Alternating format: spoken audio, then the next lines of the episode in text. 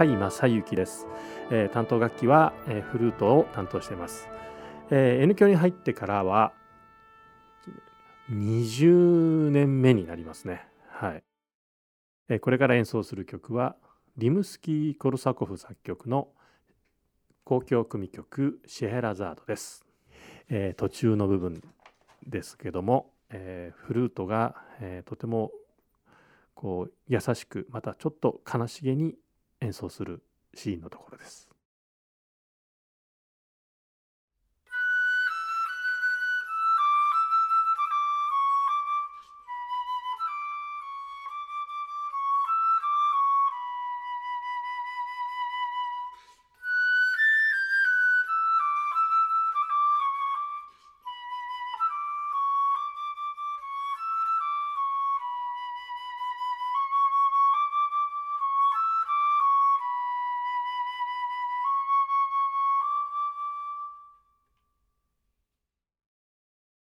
えーこの曲はとてもあのロマンチックな曲で、えー日本語に訳しますと「千夜一夜物語」というタイトルがついてるんですけどもその中で演奏したところはものすごくこう切ない箇所なんですね。でこの曲が私の中で好きな、えー理由というのも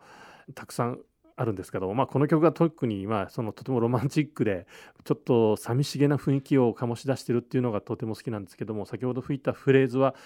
この曲の中でたくさん出てくるんですね。すごく速いテンポでも出てくることもあれば、えーゆっくりなところもあるんですけどもバイオリンにソロがあのあるところがありましてすごく自由にあのするとこあるんですけども他の木管楽器も随所にあのこう短いソロがあったり長いソロがあったりするんですけどもフルートのソロというのはこの曲の中では、えーまあ、長いソロというとこでは今のところになるんじゃないかなと思います。この伴奏がハープと弦楽器なんですけどもその前にすごく激しい踊りがあった後にフルートがそのハープの伴奏でちょっとこう慰めている慰められているどっちなんでしょうか？わからないですけどちょっと少しこうテンポが遅くなって、えーあのこう語りかけるように、えーこう喋っているっていうのがとてもあの好きなところです。でまたこの曲を今回選んだのは以前、えーフェドセーフ F という、えー指揮者が、えー N 響に来た時にですね、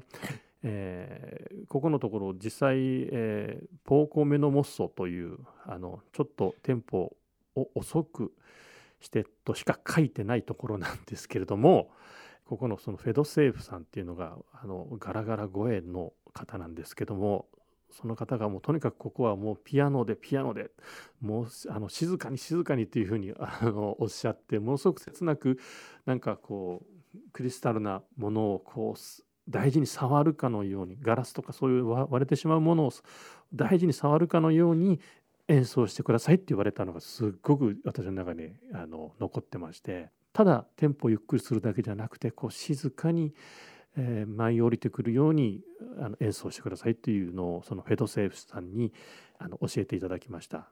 えークマンバチの飛行なんてのはリムスキー・コルサコフでとてもあの速いパッセージの曲でトランペットやフルートでもあのあの、まあ、吹くことのある商品なんですけどやはりこの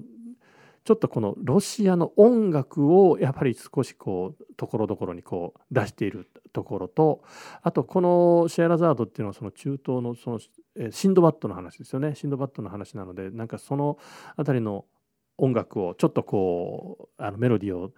もこう取り入れて完全にロシアっていうわけでもないんですけどもそういうのも入れながらそのメロディーにとても特徴がある哀愁を帯びた、えメロディーに特徴がある作曲家だと思います。あのフルートの一番の醍醐味はそのメロディーをたくさん吹いているところですかねが一番あのこの楽器の魅力だと思います。あの特にオーケストラの中ではそれがあの魅力だと思いますしあとあのやはりちょっとこう速い動きが結構この楽器はできるんですね。そんなにこうあのゆっくりな動きではなく、えー音階もパラパラパラパラとこう速くできちゃうのでよく鳥の鳥の鳴き声を模倣したように使われることがあるんです。からその鳥がなんかこうさえずってるような音をちょっとこう出したりとかですねそうい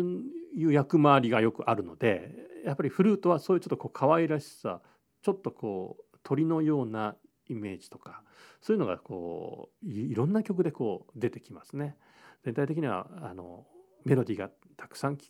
こえるまあ木管楽器の中でも中心になってるかなと勝手に思ってはいます。はい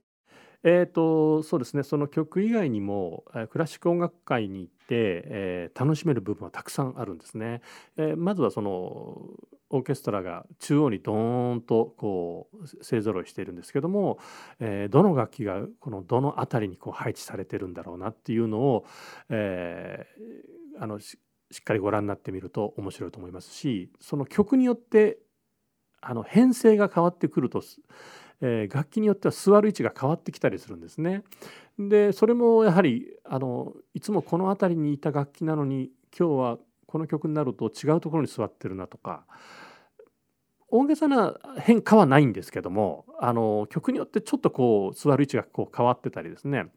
えー、するそのまあえー、どういったところにこうあのオーケストラ奏者が座っているかそれからあとは演奏会に行った時のその座る位置をですね毎回ちょっと変えてみる、